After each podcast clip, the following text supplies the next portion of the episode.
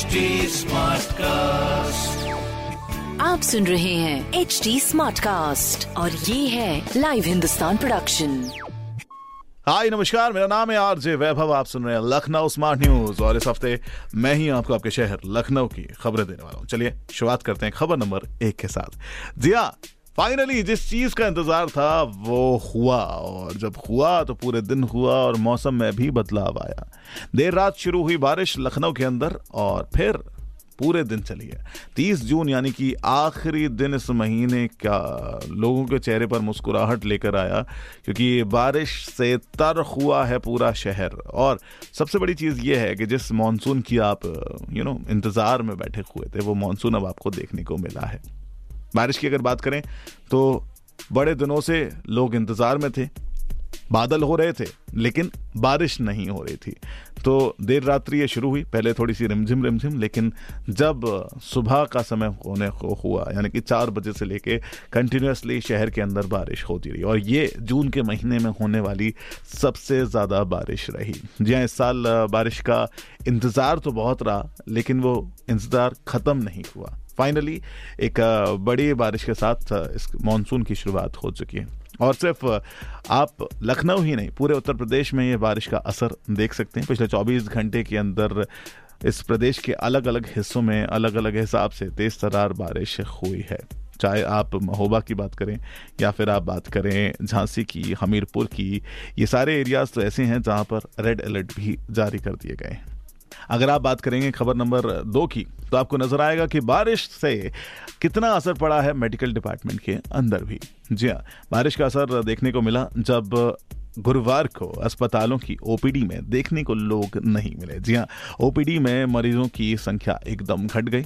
बलरामपुर, लोहिया व सिविल अस्पताल की ओपीडीज में सन्नाटा बना रहा। जी हाँ ओपीडी में अगर आप बात करें सिर्फ़ बलरामपुर अस्पताल की तो तीन से चार हज़ार मरीज़ आ रहे थे। लेकिन गुरुवार को ओपीडी में बिल्कुल भी भीड़ नहीं देखी गई। वहाँ पर सन्नाटा छाया रहा। सेम हालात लोहिया के अंदर भी रहे। वहाँ पर भी मरीजों का जो दबाव था, वो काफ़ी कम हुआ और के के अंदर भी पहले की तुलना से लोग कम ही नज़र आए। यानी कि बारिश का असर मेडिकल सुविधाओं के ऊपर भी पड़ा है कि लोग अभी घर से निकलना प्रेफर नहीं करते हैं।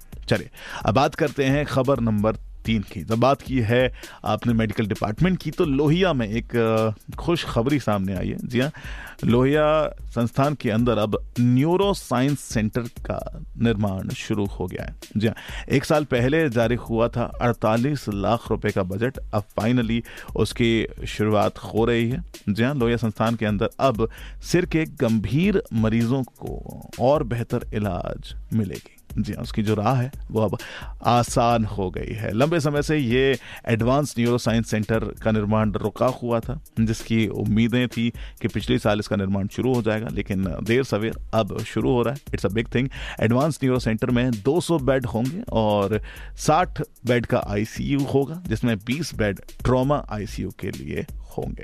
चलिए तो शहर की जो मेडिकल सुविधाएँ हैं, वो अब और भी ज़्यादा स्ट्रांग होने को जा रही हैं। बहुत ही खूब।